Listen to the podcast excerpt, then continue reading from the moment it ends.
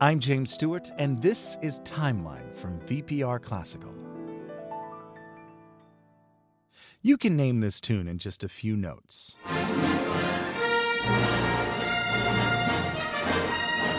Of course, it's the main theme from John Williams' score for the film Star Wars.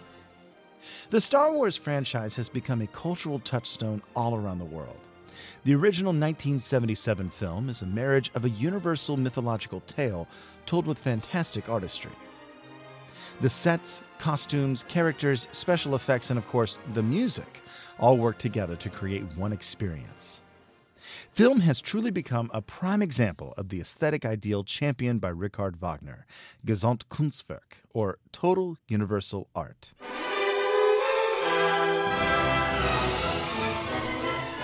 Wagner first used this term in an 1849 essay entitled The Artwork of the Future.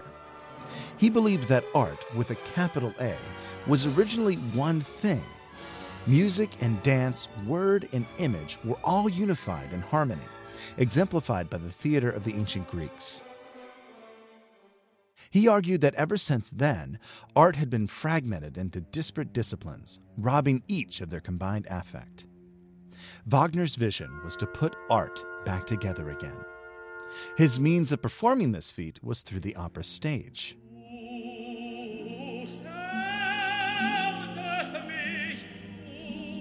For Wagner, 19th century opera was extremely lacking. He saw it as nothing more than pieces of vocal music strung together on a loose thread of story.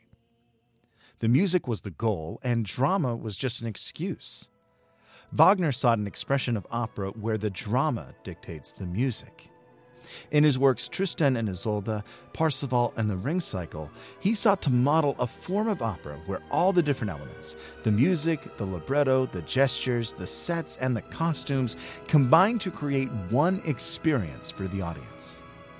He even had a new theater built in Bayreuth called the Festival House, which was designed to immerse the audience in the sights, sounds, and feel of the drama.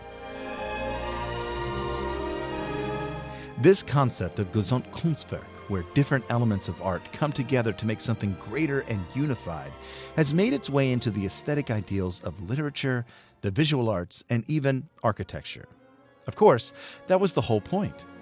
As Wagner stated, the artist of the future is not the individual poet, actor, musician, or sculptor, but the work itself. Find out more about Richard Wagner and follow the timeline at vpr.net slash classical.